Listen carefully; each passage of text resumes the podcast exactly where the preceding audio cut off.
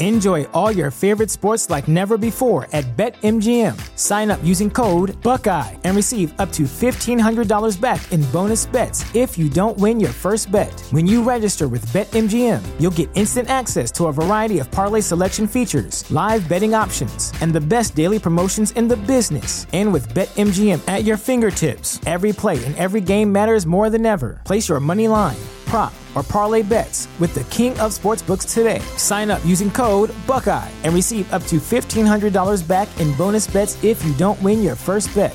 BetMGM and GameSense remind you to play responsibly, twenty-one plus and present in Ohio, subject to eligibility requirements. Rewards are non-withdrawable bonus bets that expire in seven days. Gambling problem? Call one eight hundred gambler in partnership with M G M Northfield Park.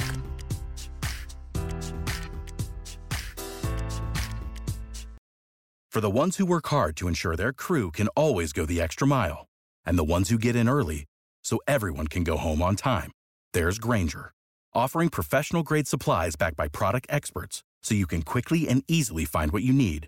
Plus, you can count on access to a committed team ready to go the extra mile for you. Call, click Grainger dot com, or just stop by. Grainger, for the ones who get it done.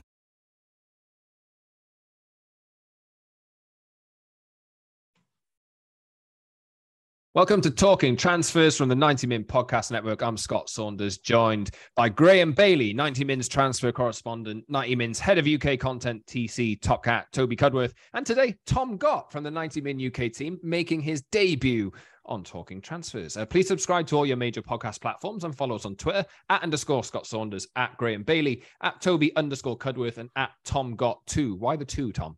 Why? Well, one was taken. Was it? Oh, yeah. Fair enough. So you just went went next in line. Yeah, to... It's the logical thing to do. I, I use my birth year on a few of my, my social platforms. Um, mm. And that, that is something that people do tend to do, but I respect it, man. Like, you're num- the second best Tom Gott in the world. Exactly. We have him on the podcast today. Exactly. Uh, welcome to the show, Tom. Graham, how are you? Oh, I'm doing fine. I've been a miserable weekend for my teams, but I'll put that aside. You excited for Middlesbrough's next boss? Could be potentially Michael Carrick. I, I'm not personally. I can I can see why some Middlesbrough fans would be. It's always nice to go with a um, someone who's untarnished, no um, no history. No, we've had good records with the former United ones. Brian Robson, the best ever, Steve McLaren. So I, when we do appoint United people, it does come good. To be fair, so I'm definitely hoping Michael Carrick rocks the suit and shorts combo. Yeah, good memory. Yeah, good memory. Yeah, Brian Robson. Yeah, but so so in that regard, you know, we we had Karanka, um, Southgate. We do give new managers a chance. Um, Woodgate as well. So it doesn't always work out very well, but the United links certainly do. Toby, how's the weather? Sunny, but chilly. Yeah. Um, not as cold as it was at West Ham though. I, uh, I went to a bit of football this weekend. Froze my nuts off watching West Ham beat Fulham three one. Um, so a win for me. Graham, did Middlesbrough lose, I presume, from your... We lost to Millwall, um, but a very good young player there is in Hemming. Um, spent a lot of money on him from Holland. Keep an eye on him. He's a very good player. Potentially you... on Talking Transfers in the next few years. mm, definitely, definitely. Good player. But before we move on from Middlesbrough, can I just ask, Graham, are you not excited for a northeast trifecta then from Steve Bruce? Is that something you, you don't want to happen? No, I don't think we'd uh, we would be able to do that. Fit him in, um, I, you know. He, he's a, he's had his chance. I don't think he's quite done in football yet. A lot of people think he'll be done. I think he'll turn up um, one more time, maybe. But yeah, it hasn't worked out for him down there. But some some a lot of big clubs down at the bottom of the Championship in a minute, and I think we've we've sort of um, we've gone for the image. I think West Brom has probably kickstarted them into doing it as well because hey, it's going to be a bit of a fight at the bottom at the minute. Yes, indeed. That's what you come to Talking Transfers for, to listen to Middlesbrough and basement championship clubs and all that discussion. I'm kidding. Uh, we'll talk today about Mason Mount's potential new contract with Tom, who is a Chelsea reporter for us and follows Chelsea quite closely. We'll talk technical director updates from Stamford Bridge. We'll talk Graham Potter's start and potential links to Rafael Leao, who uh, has featured against Chelsea and will feature against Chelsea in the Champions League this week. We'll talk Cristiano Ronaldo's future. We'll talk Liverpool looking at a potential signing at, I believe, centre-half. We'll talk uh, a couple of potential signings from South America for Newcastle. We'll talk Malo Gusto and interest from a number of Premier League clubs in the Lyon youngster. We'll talk Endrick as well, because Graham absolutely loves him. Name of the future, who will feature on Talking Transfers probably for the next twenty years, if we keep that podcast going this long. And we'll talk Erling Haaland as well. Uh, news about his release clause emerging in recent days. Now, uh, let's start at the top. Tom, I'll come to you first to start. Mason Mount starring in Chelsea's win over Wolves on the weekend. Two assists, I believe. Yep. Did he have twelve fantasy football points, or did he get bonus points as well? Uh, you know, that's it's a good haul. I, I went with James Maddison this week and was very disappointed. But Mason Mount playing well, new contract on the agenda. What can you tell us, Tom? Yeah, so he's as soon as Todd Boehly came in, he decided that Mason Mount and Reece James were two of his potential cornerstones for the future. He said these are two of England's best young players now and for the next decade, and his plan was to get them both under long-term contracts as soon as possible. Obviously, he's done Reece James already, and thank God for that. And now he's onto Mason Mount, and talks are, talks are on with Mount and his representatives. There's a confidence that it will eventually get done. It's obviously taken a little longer than the talks with James did, but there is a hope that it will be done fairly soon. I think Chelsea are aiming for before the World Cup, but obviously Mount's going to have his... He's going to have his eye on the tournament. I don't know whether he'll want to get distracted by talk like that, but Chelsea are still talking to him. They're making progress, and there's a expectancy that it will get done eventually, which is all that matters. Yes, indeed. Uh, Chelsea tying down uh, some of their academy starlets. You know, we talked on this show and other shows on ninety min on the ninety min network over the last few months about Thomas Tuchel's, I guess, reluctance to play some academy players. Uh, Graham Potter, I think things might look a little bit different under him. There's a bridge that they want to start uh, creating between the academy and the first team, and Mason Mount is one of the recent examples of that transition, and he is now firmly a Chelsea first-team player. Graham, uh, anything to add on the Mason Mount situation, or is, is this one that we're expecting to get done, just it's a matter of when, not if? Yeah, it's a few crossing T's, dotting I's. I think, as Tom said, there's confidence within the club that it'll be done. Um, you know, following on from Reece James um, and a few more. And uh, yeah, and he, he obviously he's hoping they'll be joined by his best friend, Declan Rice, in the not too distant future. You just robbed my line, Toby. How, how's the you last season? You guaranteed us Declan Rice would not be moving to, to Chelsea or anywhere else. Can you offer the same guarantees? Well, I was correct. I said he would not be moving this summer, despite Graham suggesting that it might happen to me. Um, I s- remained steadfast and said it wouldn't. I wouldn't be surprised if he rocked up at, at Chelsea next year, but I was just saying off camera that Dec's making all the noises that he still is one hundred percent committed to West Ham. You wouldn't expect him to say anything different in the public domain, but he seemingly loves the club. It's going to be a big thing if he does go to Chelsea. Um, Chelsea need him. That much is evident and apparent, but um, I still have faith, Scott, to answer your question, that he'll stay put now that we've got the Italian stallion Gianluca Scamacca smashing in goals up front for us. Maybe our season's going to recover. There is no irons in the fire section today, uh, unfortunately, but do you just want to offer a quick line on how good Scamacca is? Well, he's, he's showing um, or he showed his value already, I think, both at Europe and in the Premier League. Scored a very good goal against Fulham, which was by all accounts handball, but his general performances up front and his link-up play with Lucas Paqueta are improving game on game. They linked up against Anderlecht, played well against Fulham. The future is bright, I think, and the fact that Mikel Antonio doesn't have to play every game is a good thing for West Ham, and he's a tremendous impact sub. So for nothing else, Scamacca has made his presence felt, just by being able to claim a place in the team now and give David Moyes a different option and something else to work with. Good to see the handball rule is uh, clear as crystal uh, after the weekend's football. With what was it, Antonio and Scamacca's goals were? Yeah, Antonio's was blatant, obvious handball, but I, I heard afterwards that the Referees Association said there was a different phase of play just because Bernd Leno had stopped Antonio's initial shot, and then it had bundled off Tim Ream. That then oh, meant oh, really? Yeah, and that meant it didn't directly lead to a goal, which is why it wasn't ruled out. Scamacca's goal, if you look really closely, you can see the ball rotated in a slightly different direction. It wasn't clear cut, but it did look like it did brush his hand.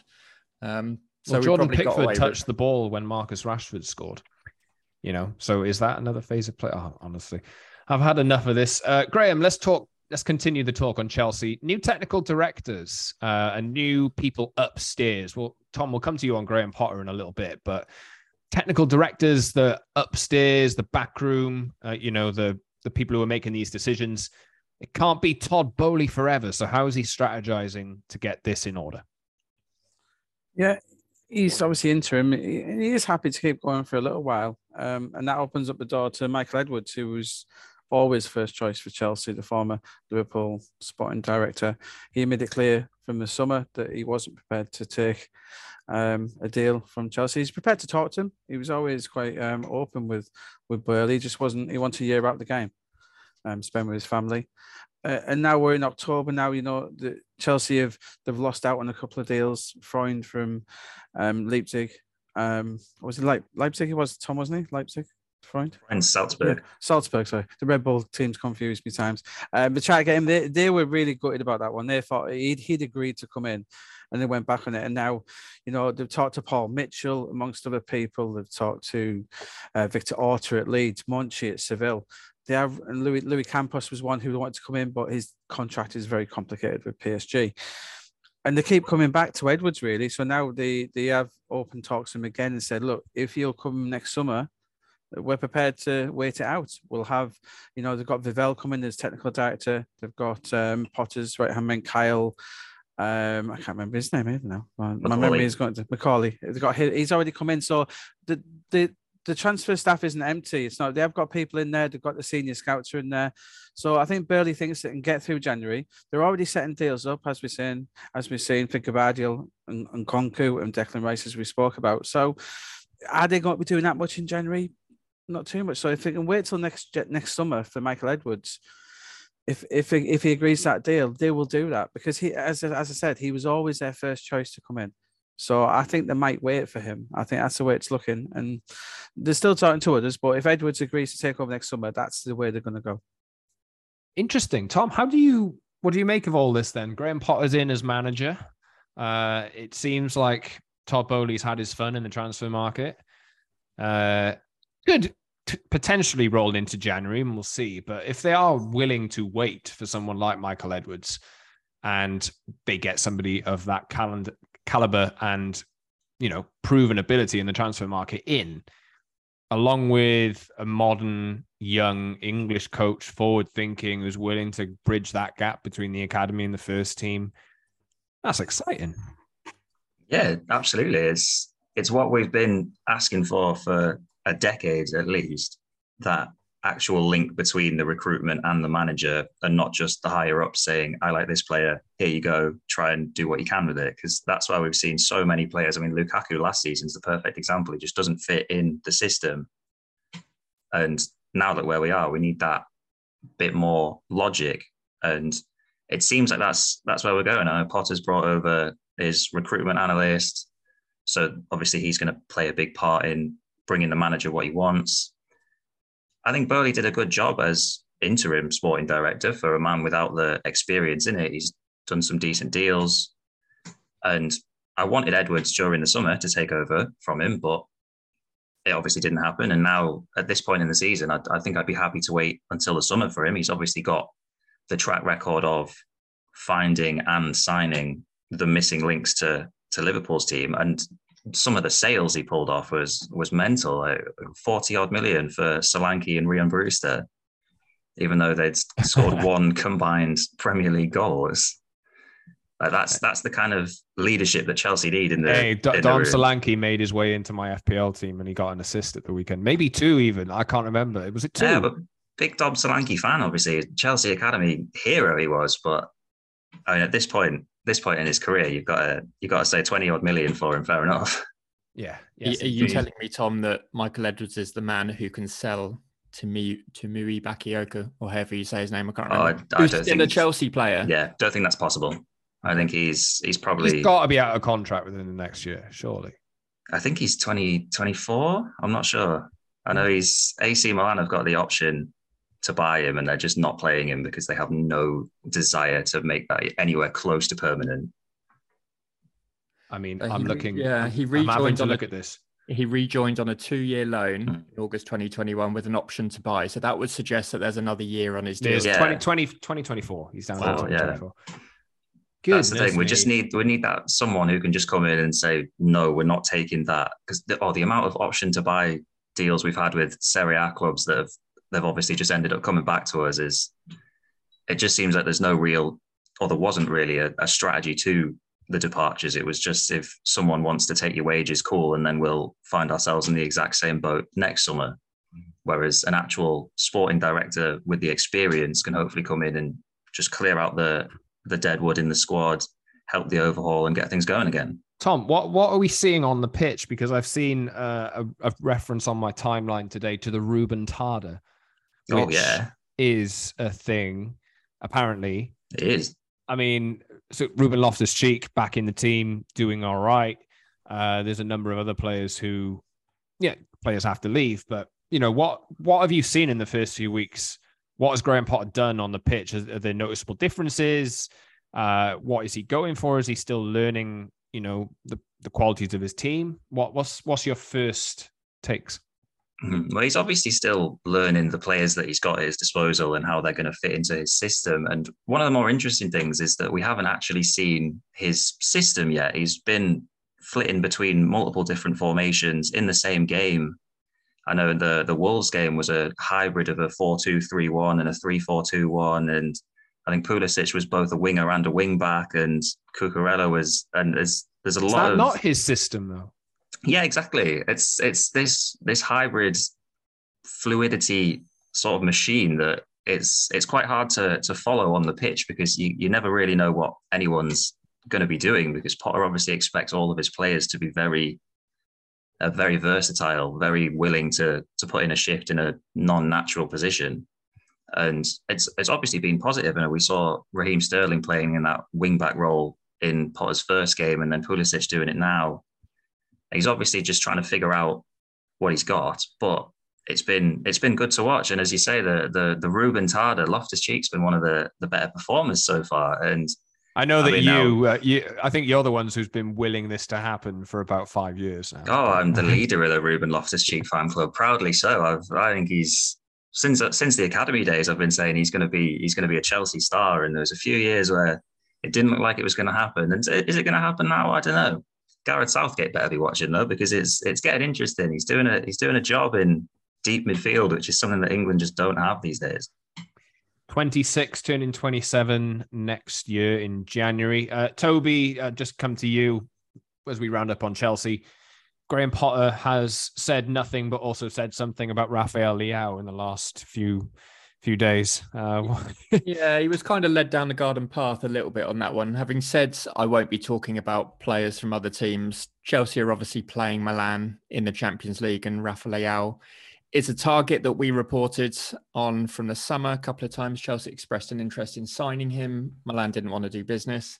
And Potter um, was asked about coming up against Rafael Leao and what he offers Milan. And he essentially said, a quality player who offers Milan this, this, and this. Um, so it was kind of a, an appreciation remark that he made, and that will obviously put two and two together for many to suggest that Graham Potter wants Chelsea to, to reignite their interest. But he was quite good um, in periods in that first game between Chelsea and Milan, kind of faded as the game went on. But he's got um, something about him in terms of being able to play in different systems, and he's quite malleable, and as Tom's just explained there, that's the kind of thing that Graham Potter is looking for, players who can do different things and can perform in different roles. So I wouldn't be surprised if he's a long-term target again in the future, but probably best not to read into too much in what he said in that press conference, because as I say, he was he was asked specifically about the game, and that's then been tied into the transfer links. Chelsea doing all right at the moment. They play, uh, we got Aston Villa next, I believe. Uh, I think Aston Villa away. I know that I do know that Chelsea play Man United at Stamford Bridge in a week and a half's time, uh, which should be quite interesting. Uh, we'll get into United in a little bit, but let's jump to Liverpool before we do. Uh, general discussion, I guess, before we get into a potential transfer target. Uh, I'll come to Graham in one minute, but Toby, what what's wrong with Liverpool, Toby? Well, they're all injured, mate, because Jurgen Klopp continues to play high-intensity football for his seventh consecutive year. No, I'm joking. It's not just that. That is a an element to it. That's they bad are, luck, Toby, completely. No, it's, it's not, is it? There's a pattern. When things can are continually happening, there's obviously a pattern there and there's a reason behind it. Um, and it's all muscle injuries that Liverpool are sustaining at the moment. It's not impact injuries. It's that would be bad luck, but the majority of them are muscle related. And there's no cohesion at the back. The um, the leader that is Virgil van Dijk is way, way, way below his best. And those around him are just not performing. Um, and I think Klopp is desperate to get Ibrahima Konate, who... Graham, I think you thought he was a bit of a, a calamity when he first came into Liverpool's team last year, but their supporters have been crying out for him ever since the season started. Um, and they need someone to shore up that right-hand side because it's not it's not all Trent's fault, but he was again badly placed for that first goal for Martinelli. He overran the second one. They're just a bit all over the shop and they look like their heads are fried. And I'm not necessarily sure that Jurgen Klopp's demeanour and what he says in his post-match interviews about bad luck is necessarily the thing that Liverpool's players need to hear right now. They might need their managers to get stuck into them a bit and hold them to account because they are playing well below the level that we're used to seeing, particularly over the last couple of years. Graham, do you have any particular thoughts on why this is happening? No, it's a bit of a shock. You know, I think the the midfield, I think, is a real issue. I think the defense is a bit porous, you know, it's susceptible, but they're not protecting them. Um, I think that's a major issue. I think Fabinho, he's only twenty-eight, but he looks as old as James Milner at the minute. I think that he looks like an old man there at the minute, and that is probably his play when he shouldn't be in certain regards. But yeah, I think that midfield, you know, Henderson, Thiago, Milner, Fabinho, it's just not happening at the minute, and I think he's been getting away with it recently. But in fairness to Klopp, did he see this coming? The chat to sign Tchouaméni early in the summer. It seems like, it doesn't seem like early in the summer when Tchouaméni went to Madrid, does it? It seems like a, a whole lifetime ago, but there was a reason they wanted Tchouaméni. And then it, it, it would, then we did actually say on the show, didn't we, on the pod, it was strange that then they didn't go deeper for another midfielder. You, you, you clearly wanted one, and then you denied that you wanted one. And then you came in and went for Artur, and that turned out as we expected, really. Um, So, yeah, I think the midfield's a real, real issue. I think the defence will come good. You know, you got Gomez, Konate, Van Dijk, Matip. That, you know, that's four good centre-halves. It's not a ma- massive issue. But I think the teams are running through them too easily. And it's all very well having the Harvey Elliott's, Carvalho's, et cetera. But you need legs in there. Um, and, Is and one actually, midfielder enough, though? This I, is the I, thing. I think Naby Keita is a stranger. And, and I think his injury is really unfortunate because he was a player who... very rare in my view. He won me over. He was brilliant towards the end of last season. And then we had this contract stuff. He hasn't, I think they're missing Naby Keita. I never thought I'd say that about Liverpool, but towards the end of last season, I thought he was their best midfielder. He was fantastic.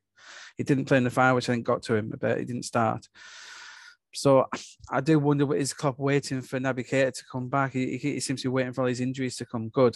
I don't know. I, I, and Fabinho isn't, isn't on it, as I said. I, I think this the midfield is a real issue here for Liverpool. I really do. I think there's a bit of not a rebuild, but they're really missing that.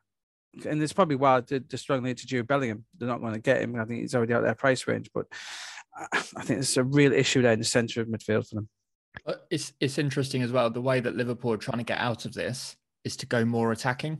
Klopp's gone to four two three one or four two four. He's not actually addressing the, the problem that they've got in midfield. He's making it worse in a way by going for those attacking selection. And is that him admitting that he just backs his team to score more than the opposition and not because he's got the personnel to be able to plug the gaps? Maybe, but that midfield three you just said, Graham, Henderson, Fabinho and Thiago, is one of the most immobile. Even Thiago three. At the moment, like, everyone knows Thiago's on on the ball qualities, but if he's not somebody who's going to do that job for well, they, you, and he's not he's not being protected either.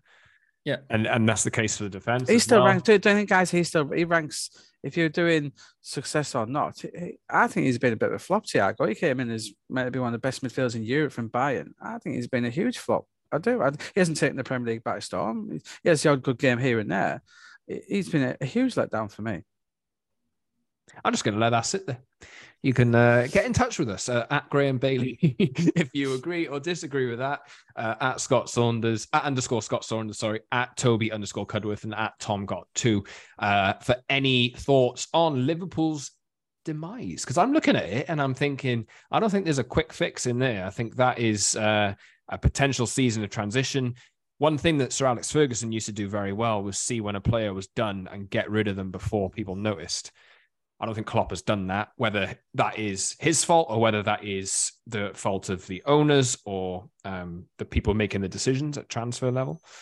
You know, there's a lot, I think they've, I count about nine or ten midfield, central midfield options in there.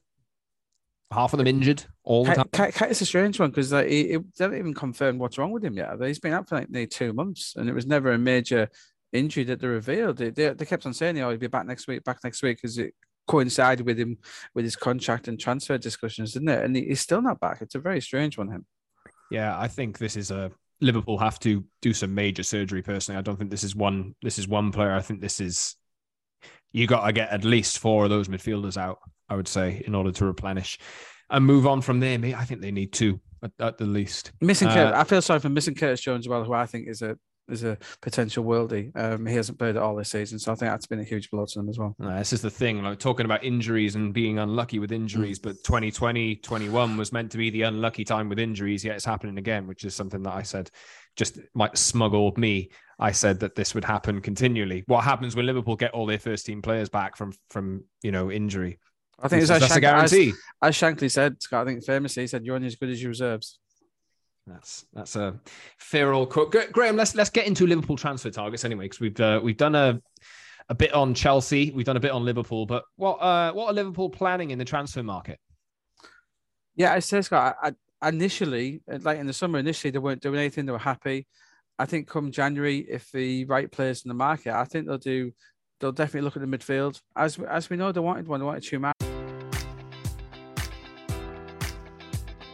Enjoy all your favorite sports like never before at BetMGM. Sign up using code Buckeye and receive up to fifteen hundred dollars back in bonus bets if you don't win your first bet. When you register with BetMGM, you'll get instant access to a variety of parlay selection features, live betting options, and the best daily promotions in the business. And with BetMGM at your fingertips, every play and every game matters more than ever. Place your money line, prop, or parlay bets with the king of sportsbooks today. Sign up using code Buckeye and receive up to fifteen hundred dollars back in bonus bets if you don't win your first bet. BetMGM and GameSense remind you to play responsibly, twenty-one plus and present in Ohio, subject to eligibility requirements. Rewards are non-withdrawable bonus bets that expire in seven days. Gambling problem? Call one eight hundred gambler in partnership with M G M Northfield Park.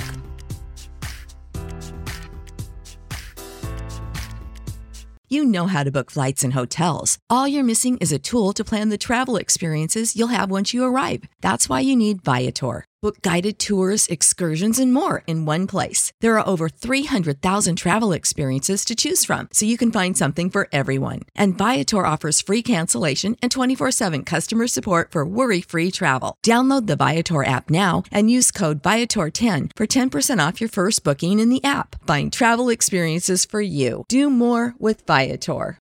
For the ones who work hard to ensure their crew can always go the extra mile, and the ones who get in early, so everyone can go home on time.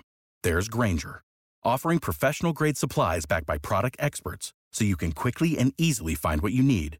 Plus, you can count on access to a committed team ready to go the extra mile for you.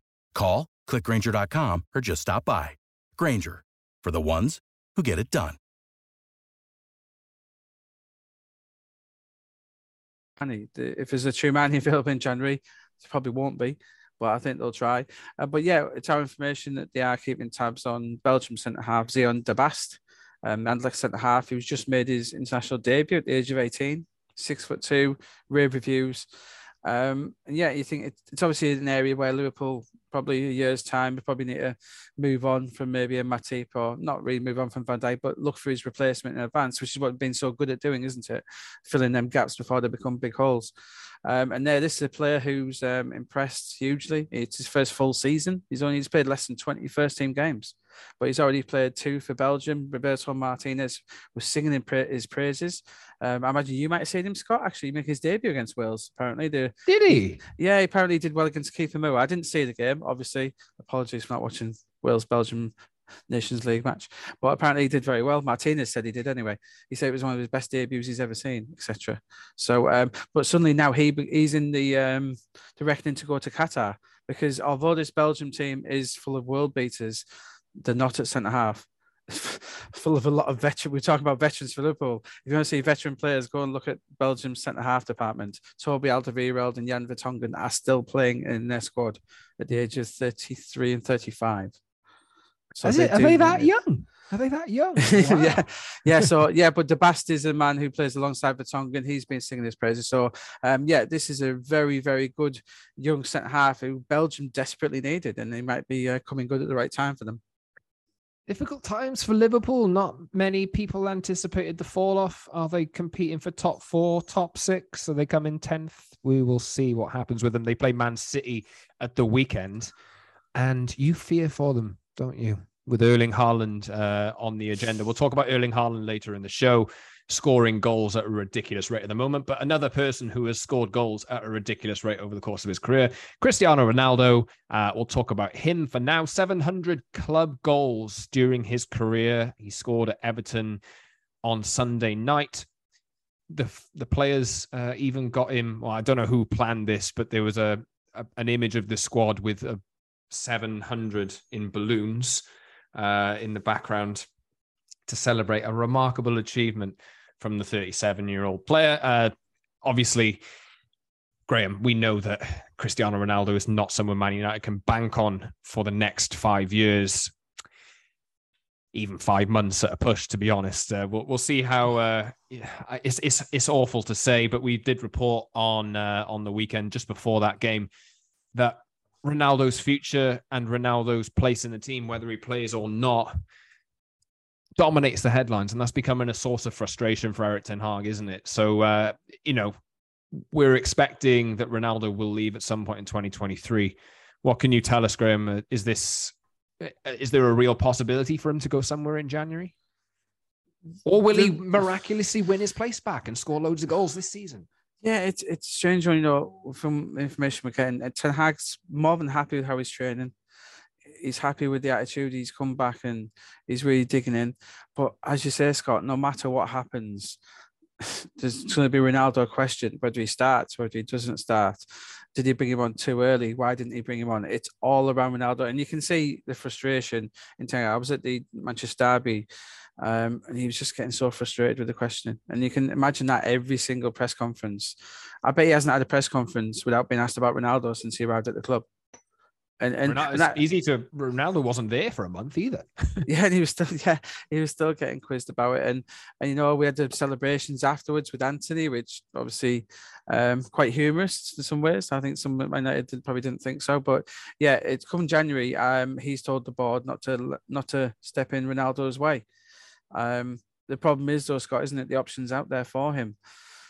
I, I, I was, as we reported in the summer spot in Lisbon, the president liked him a lot, and and that's still an option for him. They are they are not blowing things up in the league. They are they are way down the Portuguese top flight. Ruben Amorim, the coach, he's struggling a little bit domestically. He's had a really good time in the group stage of the Champions League, so I still think that is the the real one option that Ronaldo can go. Play Champions League football still at Sporting, go back to the club um, he loves. If not Sporting, I don't really see anyone out there at the moment. There might be injuries coming for some of these teams who are challenging, like Bayern, et cetera. They even Oliver Kahn admitted, didn't he, recently that they did actually look at him going against everything he said in the summer, which we didn't. Luckily, we didn't believe at the time when he said they weren't interested. Um, as it stands at the moment, I think Sporting are the most likely option, but it's not going to be an easy one to get him out, Scott. As you said, it's not going to be easy. Tom, Chelsea, Todd Boehly. I was certain he was coming to Chelsea this summer.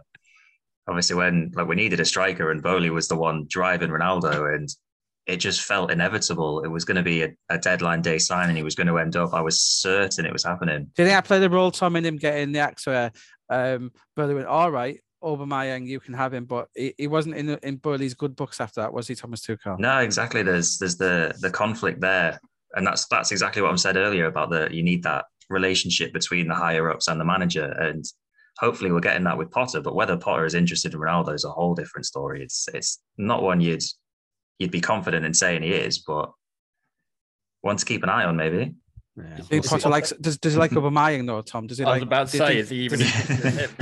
he's he's been playing he's been playing Aubameyang, and obviously he scored he scored the other day. He's, as far as strikers go at Chelsea, he's he's the best there is at the minute. He's the only one who has that cutting edge in front of goal, that ability to know where to stand he's and just, just how to put the ball in there. Good, he's the only good Premier League striker you've got, basically. The rest are nine, ten, eleven times. It's like Nkunku, isn't it? The rest of the players are all, they can play there if needed. Yeah, I've been describing them as non-strikers. Yeah. They're these forwards that you could absolutely you could absolutely play up top, like Nkunku, Leao, Havertz, and like they're, they're fine there, they're good.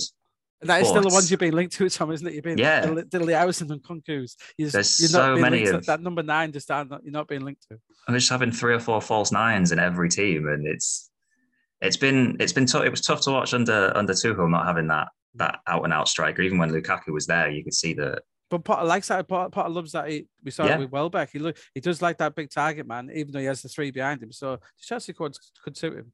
Yeah, very possible. It's, it's obviously it remains to be seen. Potter's obviously taking the time now to to look at his squad, see who he's who he's a fan of, who he wants new contracts handed to, et cetera, et cetera. So there's definitely going to be talks about Aubameyang's future and whether a new striker is needed. I'm sure Boehly will be pushing Ronaldo, but how that conversation sits is a is a different matter. Speculation at the moment. That's that's not coming from us. We're just uh... we will see how that turns out. Cristiano Ronaldo not expected to, to remain at Man United beyond this season. It's just a case of when he ends up leaving. We'll we will see. Uh, but let's move to Newcastle, because Graham, there's a there's a battle of the Uniteds coming up this weekend. They're separated by a point in the table. At Old Trafford, Man United host Newcastle. United have a game in hand and are a point ahead.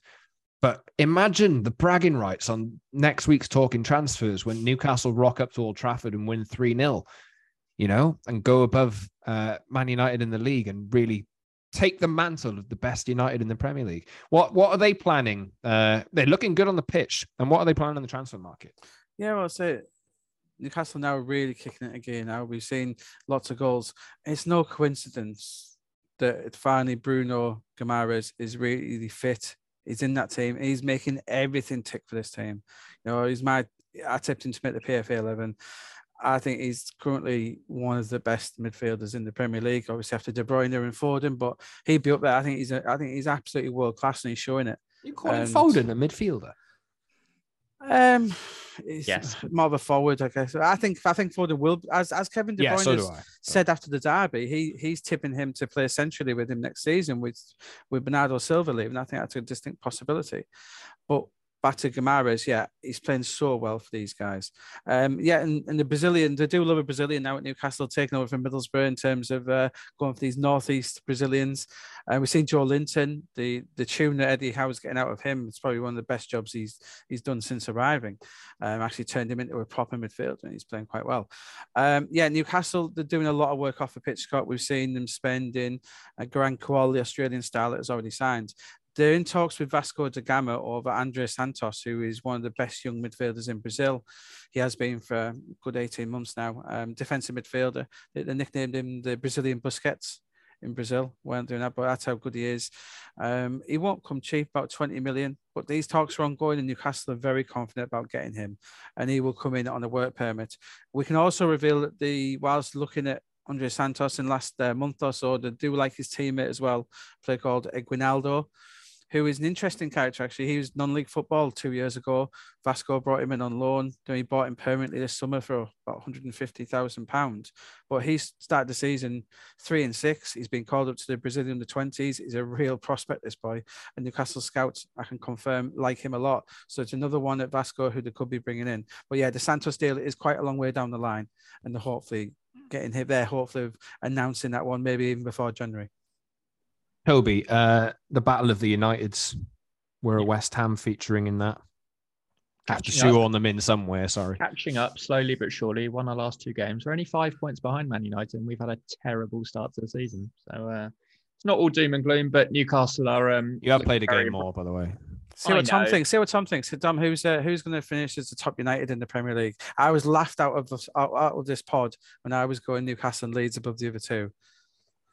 I mean, I don't, I don't think it's going to be Leeds. Yeah, Leeds I, fourteen, say, I, I, I wouldn't, I wouldn't use that Leeds as a brag. I, I, I just took, I took Leeds. I took Leeds. They were top of the pile one time, so I just took them uh, as the uh, as the hanging fruit at the time. But I said Newcastle would finish as the top United, so then they get the honour of being called United. Tom, that was the thing. Whoever finishes top gets called United. No, I think I've I've got to back Man United as much as it hurts to say. I, I there's obviously a lot of problems there that need sorting, but Ten Hag, he's, he seems to know what he's doing. So far, obviously, it's still early days. I think give him give him a bit of time, maybe post-January when everyone starts clicking and he starts figuring out the best team for his setup. I reckon I reckon they'll be all right. Thanks, Tom. Bit of backup. Bit of backup. Uh, let's let's uh, shift on. Which Premier League clubs? I don't have this list in front of me. I don't know whether uh, Graham or Toby, whether there is a list even. I have a number of Premier League clubs are looking at Leon fullback Malo Gusto. Toby, shall I swing yeah, to you on this? I have a list. Malo Gusto is he's nineteen. Can you believe that when you look at him? He's somehow only nineteen. Uh, Leon's starting right back. Lots of clubs from around Europe taking a look at him. Um, so the Premier League list that you allude to, Scott, is Manchester United, Arsenal, Chelsea, Manchester City, and Spurs. So that says everything about the calibre of club that's looking at this player. Um, but Barcelona, Atletico Madrid, Borussia Dortmund, and Juventus have also taken a look at him. Um, he's a former attacking midfielder, and he's very much in the mould of the modern-day fullback, where he's electrifying going forward and can probably offer you everything that you want in that regard. Defensively, maybe not quite there yet, and needs to develop that area of his game, but has shown promising signs. And as I said, he's still only a teenager who's got two less than two years left on his current deal. Yet he, he did sign a new contract with Lyon last year, but that was only a three-year deal, and I think they're acutely aware that new terms probably need to go his way pretty pronto. Otherwise, could see a January bid, potentially, if teams see there's market value there. Um, but if not, there's a queue of clubs looking at signing this lad next summer. I do know that Man United potentially need a new right back. Uh, Diogo Dalot giving away some horrible passes the other day in the Everton win. Uh, Tom, I'm guessing you have managed Malo Gusto on Football Manager. I actually haven't. No, I was wow. just, when I'm when I'm doing my Chelsea saves, you're in, it's only Reece James. You don't need to bother about spending money on a backup. thirty-eight games a season, Reece James, all you need. That's probably why Chelsea are not listed on that list, Toby. Uh, let's move on briefly to Graham's favourite player after Phil Foden. Is this right? Is this right, Graham? Endrick. Uh, I'd say he's probably say Raspadori is my current number two, a player I've picked up for a long time. He's really producing now at Napoli, which um, I'm pleased to see. One of my one, he would have got my eleven, Raspadori. Um, I'm sure West Ham fans were slightly. I know Paqueta's great. I'd have loved to have seen Raspadori and Scamacca, and they did look at them both, didn't they, Toby? At one point, West Ham. They did. I would love to have seen Raspadori um, go with Scamacca, but hey, um, scored the winner against England the other week as well, didn't he? Mm. Didn't he? Yes, indeed. Uh, anyway, not Raspadori. We're not talking about him, even though he's playing quite well for Napoli. We're talking Endrick making his debut in front of a watching Real Madrid representative. Last, I think this was back last week, though, Graham, wasn't it? Yeah, um, last Thursday evening, Friday morning, he made history. Uh, sixteen years, two months and sixteen days. He came on for Palmeiras, who are top of the Brazilian league. Palmeiras are absolutely um, been sensational for him this year. But the Palmeiras fans, they love this boy. They think he, they know what they've got uh, in terms of the talent here. They were chanting for him to come on. They had been for last month. Um, so yeah, he's just um, signed his new deal um, two months ago. And yeah, he came on with his debut, had a chance, didn't quite score, but yeah, he was the uh, he's he's the talk of Brazilian football. This boy, you know, we we've been reporting on him for the last eighteen months. Uh, Real Madrid tried to sign him, couldn't because of FIFA ruling that um, you can't move abroad um, until you're eighteen, which is a strange one. You know, we could see a guy here. He could, in theory, go to World Cup. Some in Brazil think he might go do a Theo Walcott when Sven called him up. Um, You know, oh, he, if he if he has Theo Walcott's career, fair play to him. he, this guy could he could go to World Cup and be playing up front. And then even if even if Real bid his his release clause of sixty million, although we think they've already got a deal tied up, um, FIFA wouldn't let him move because there's these rules in place to stop, which are great rules to stop people being manipulated, these young Africans, and being transported into Europe. That's what they're there for. Unfortunately, they are. They do get in the way of deals such as Endrick, who can't move to Europe till he's eighteen, but he'll have to wait. Good things come to those who wait. And uh, yeah, as you say, Scott, we're going to be talking about Endrick for quite a while. And I think the, in the new Football Manager, I imagine him to be the player to go to. Yeah, he's now past that age threshold to be included in the game, I believe, as well, right? Oh, was that Football it? Manager okay. Getting some uh, some real uh, promo today. The new game yeah. is coming out on the eighth of October. No, is it? It's the eighth of October. The eighth of October's passed. What? What? eighth of November? I love the way you look at the date for your watch. Hey, no, I've got it on my phone. My Quest three is talking to me on my Apple Watch. It's coming out soon anyway. I can't remember exactly. But, uh, yeah, but this is the buy to go inside. So if you've got the money, if you do take over at big clubs, like I know you guys like to, um, unlike me, I always start low down. Uh, if you've got the big clubs, Endrick will be one of the first players you've got. Simply don't have the time to do that Red- Redditch United save that I did twice, twice or three times at uni to Champions League winners anymore. Unfortunately. Uh, anyway, final section of the show. Erling Haaland is scoring goals for fun at the moment. I compared him to Brock Lesnar last week. I did steal that, but it, it is he is basically football's version of Brock Lesnar. He's making teams look small. I was thinking more Mister Perfect as well with the hair. But, but yeah, old, I, I old, guess so. Old, I mean, time thing. Yeah, but I know I'm a bit, I'm a bit older than you guys, so yeah, going for the, going for the um, not quite Big Fair, but Mister Perfect. Yeah, you can imagine. I, I look at that hurling, trying all the different sports. I imagine you can do that. Yeah, he's a quite quite a prospect. Whether he breaks Cristiano Ronaldo's uh, club goals records for international uh, in national level and club level, we will see. It'll take him, well, probably ten years at this rate, but. Uh, Yeah, uh, Erling Haaland has joined Man City, has already scored a plethora of goals, but there is, Graham, a potential way out of Man City later in his contract. What What is the news on this?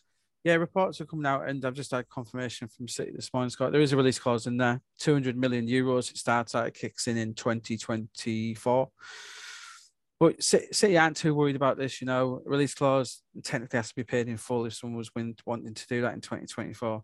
City also um, let it be known to me that the, his wages will obviously have increased by then as well. He's currently just behind De Bruyne in terms of basic salary, three seventy-five. But by the time twenty twenty-four comes around, he's going to be on close to half a million a week, which will make him the highest paid player in the Premier League.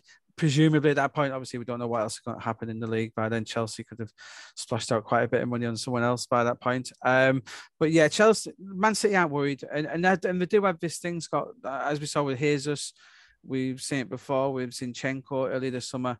If a player really wants to leave Man City and wants to get out, the club don't stand in the way. Obviously, Bernardo Silva's slightly different, although they will let him go next summer. You know, if a player is is does his thing for City and really wants out, they're not going to stand in his way. So this, although there is a clause, it's it's not a worry for City. You know, if it comes to twenty twenty-four and Erling Haaland is demanding a move to Real Madrid or Barcelona, they won't stand in his way anyway. Continuing to talk Erling Haaland, I, I do want to open up the floor. How many goals is Erling Haaland going to score this season, Toby? What's he on in all comps already? Is it twenty? I think it's twenty. twenty, twenty He's got fifteen, fifteen in the Prem. fifteen league goals. He could do fifty, fifty-five. I honestly think he could do fifty in the in, yeah. in the league or in total? Uh, I think in the league... He, forty, he's breaking the scoring forty, record though, right? forty is definitely on the cards. It I doesn't said want, forty it, over the summer. It doesn't want to be rested, does it? I, I think I think the mark he'll be aiming for, um, I think he'd love to hit fifty. And I think he refu- he will refuse if he's you know if he I don't think and because he doesn't have a, I think the key factor here, guys, he's not going to World Cup. Yeah. Mm-hmm. And so he isn't that frightening thought that whilst all all all the, all the main players are slogging themselves away in the heat of Qatar, he's at home chilling out, and come Boxing Day he's going to be in one hundred percent. Talk about Football Manager, he'll be one hundred percent prime condition on Boxing Day where a lot of the other players won't be. And so I think he might have fifty Premier League goals in his sights. That that was my joking uh, prediction a couple of weeks ago, and now I actually started to believe it, to be honest. Um, Tom, he's just insane, isn't he? Oh, what he's what he's doing is mental. It's his his vision and his positioning is, like, for someone of his age, is is ridiculous. And then when you've got De Bruyne behind him, who's who, who knows how to find those positions that other strikers don't always know how to get to. It's the combination of the two is is unreal. And you saw some of the highlights from the weekend. Like Man City are just, they're almost just punting the ball into the box, knowing that Haaland will be there. He will find his way to the ball. And when he gets there, he's he's going to score. It's just that easy early release, isn't it? Where City before you could pack, you, you can't even park the bus, bus against City because the release is so quick now. Whereas before, when they were playing tiki-taka, you could maybe try and park the bus for ninety minutes and really stop them on the edge of the box. But now, as soon as De Bruyne, Ford and Silva have got it, one, two, it's gone. Exactly, yeah. You just you, round, you round the corner. Recover, yeah. Exactly. The, the most worrying thing is the teams as well. He's not actually touching the ball too much throughout games. Everything's going on around him, but he's always in the right place at the right time when that final delivery is coming into the box or when a ball's been squared. We know no team are better than City than either getting an overlapping fullback, João Cancelo or Kyle Walker, or the winger to just play that square ball across. And Haaland just doesn't miss, does he? He never, or he very rarely misses the target. But I'd love to know what his goals to shot conversion rate actually is. Well, I actually have it in front of me. Go on, Scott. What is forty, it? forty-four percent goal conversion rate and a sixty-two percent shot accuracy, which is actually quite low. How uh, does the forty-four, how does that compare to? So I, I am comparing, I think there is uh, Roberto Firmino at forty-three percent. Can you guess the one player in the top ten who is above him on goal conversion? In the Premier League? In the Premier League. This season. Uh...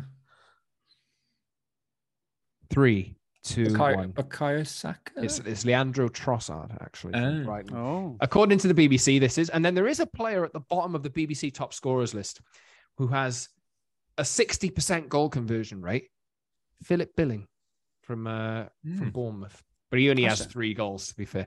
So, um, yeah, Erling Haaland's doing a hell of a job. And I would say uh, Man City might not be the only title challenger to not have this striker go into the World Cup. Based on what we said earlier, Gabriel Jesus could be left at home and Arsenal are top of the league at the moment. Does anyone give them a hope in the hell of living with City? No. No. No. We'll leave it there. I, I do give them a hope in hell, though, of finishing at least top four, maybe yep. top three. That's a huge achievement. Top I, four. I thought they'd get huge top achievement. four before the season started, actually, but they've obviously blown away all of our expectations by how they've started the season, but... Very, very impressive work, but there's no way that they can continue doing that to match City, who I would imagine are going to be pushing the one hundred point barrier again, if not getting it. Because with Haaland in the team scoring goals at this rate, City are going to win like thirty-four, thirty-five of their games, aren't they? Mm. But over those other three spots, though, so uh, normally we have three of them sewn up in our heads. I'd, I, I, I couldn't, I wouldn't put like to put any money on who gets over three spots. It's Newcastle. So, I, I, I think I think if Newcastle have a good January, so if if they manage to bring Santos in, who, you know, I think they do. In some of the games, they have struggled to break clubs down, other teams down. I think Bruno on form has showed last few games he's capable. If they can, if they can bring a Maddison, Harrison, a Di- or a Diaby in January, I think Newcastle got a huge chance. Yes, indeed. Uh, let us know who you think will come in the top four, because Liverpool's. Uh... There were people tipping Liverpool to win the league at the start of the season. Graham, were you one of them? Because I, I, I said I literally, I literally tossed a coin between them two to choose, because I couldn't choose between them. Um, but yeah, but to say that Liverpool, as so you can't win the league in October, but you can lose it. They're out. They're out. They're out of title contention now for me, and that's staggering. Absolutely they've a, staggering. They've got a battle to get in the top four. Uh, Man United for their absolutely disastrous start of fifth and one point off the top four as well. So just getting that in there. Uh, playing well below their, their maximum, I think. Uh, yes. Who, uh, who United? You're playing well to your maximum, aren't you? Hmm? You're playing well to your maximum, aren't you, with that team? Yes, I'm I'm sure. Yes, yes, definitely. I think you're onto something there, Graham. Well, uh, anyway. after, after seeing you in that derby, Scott, it's hard for me to get over how just how... much you've gone backwards, but I do. I like, you know what? I, Ten Hag won me over in that presser afterwards. I thought the way he just stood up and said, "Yeah, we got hammered. We were terrible." I liked it. He, he took responsibility for it. He didn't try and do a Ragnick and say, "Oh, this and that." He just said, "We were, we were, we were pants." And on that note, we'll leave the show today. Thank you very much to Tom Gott, Toby Cudworth, and Graham Bailey for ninety Min's latest talking transfers. Uh, you can follow us on Twitter at underscore Scott Saunders, at Graham Bailey, at Toby underscore Cudworth, and at Tom Gott too. You can subscribe to the show on all of your regular podcast platforms, Apple, Google, Spotify, and the likes. We're doing one show a week at the moment. Uh, until further notice anyway, we, we'll see how that changes approaching the World Cup. And I'm sure we'll ramp things up again as we get closer or into January when transfer season kicks back in. But thank you very much to everyone. Thank you very much for listening as well. We'll catch you very soon on another Talking Transfers. Enjoy all your favorite sports like never before at BetMGM. Sign up using code Buckeye and receive up to fifteen hundred dollars back in bonus bets if you don't win your first bet. When you register with BetMGM, you'll get instant access to a variety of parlay selection features, live betting options, and the best daily promotions in the business. And with BetMGM at your fingertips, every play and every game matters more than ever. Place your money line, prop, or parlay bets with the king of sportsbooks today. Sign up using code Buckeye and receive up to fifteen hundred dollars back in bonus bets if you don't win your first bet. BetMGM and GameSense remind you to play responsibly, twenty-one plus and present in Ohio, subject to eligibility requirements. Rewards are non-withdrawable bonus bets that expire in seven days. Gambling problem? Call one eight hundred gambler in partnership with M G M Northfield Park.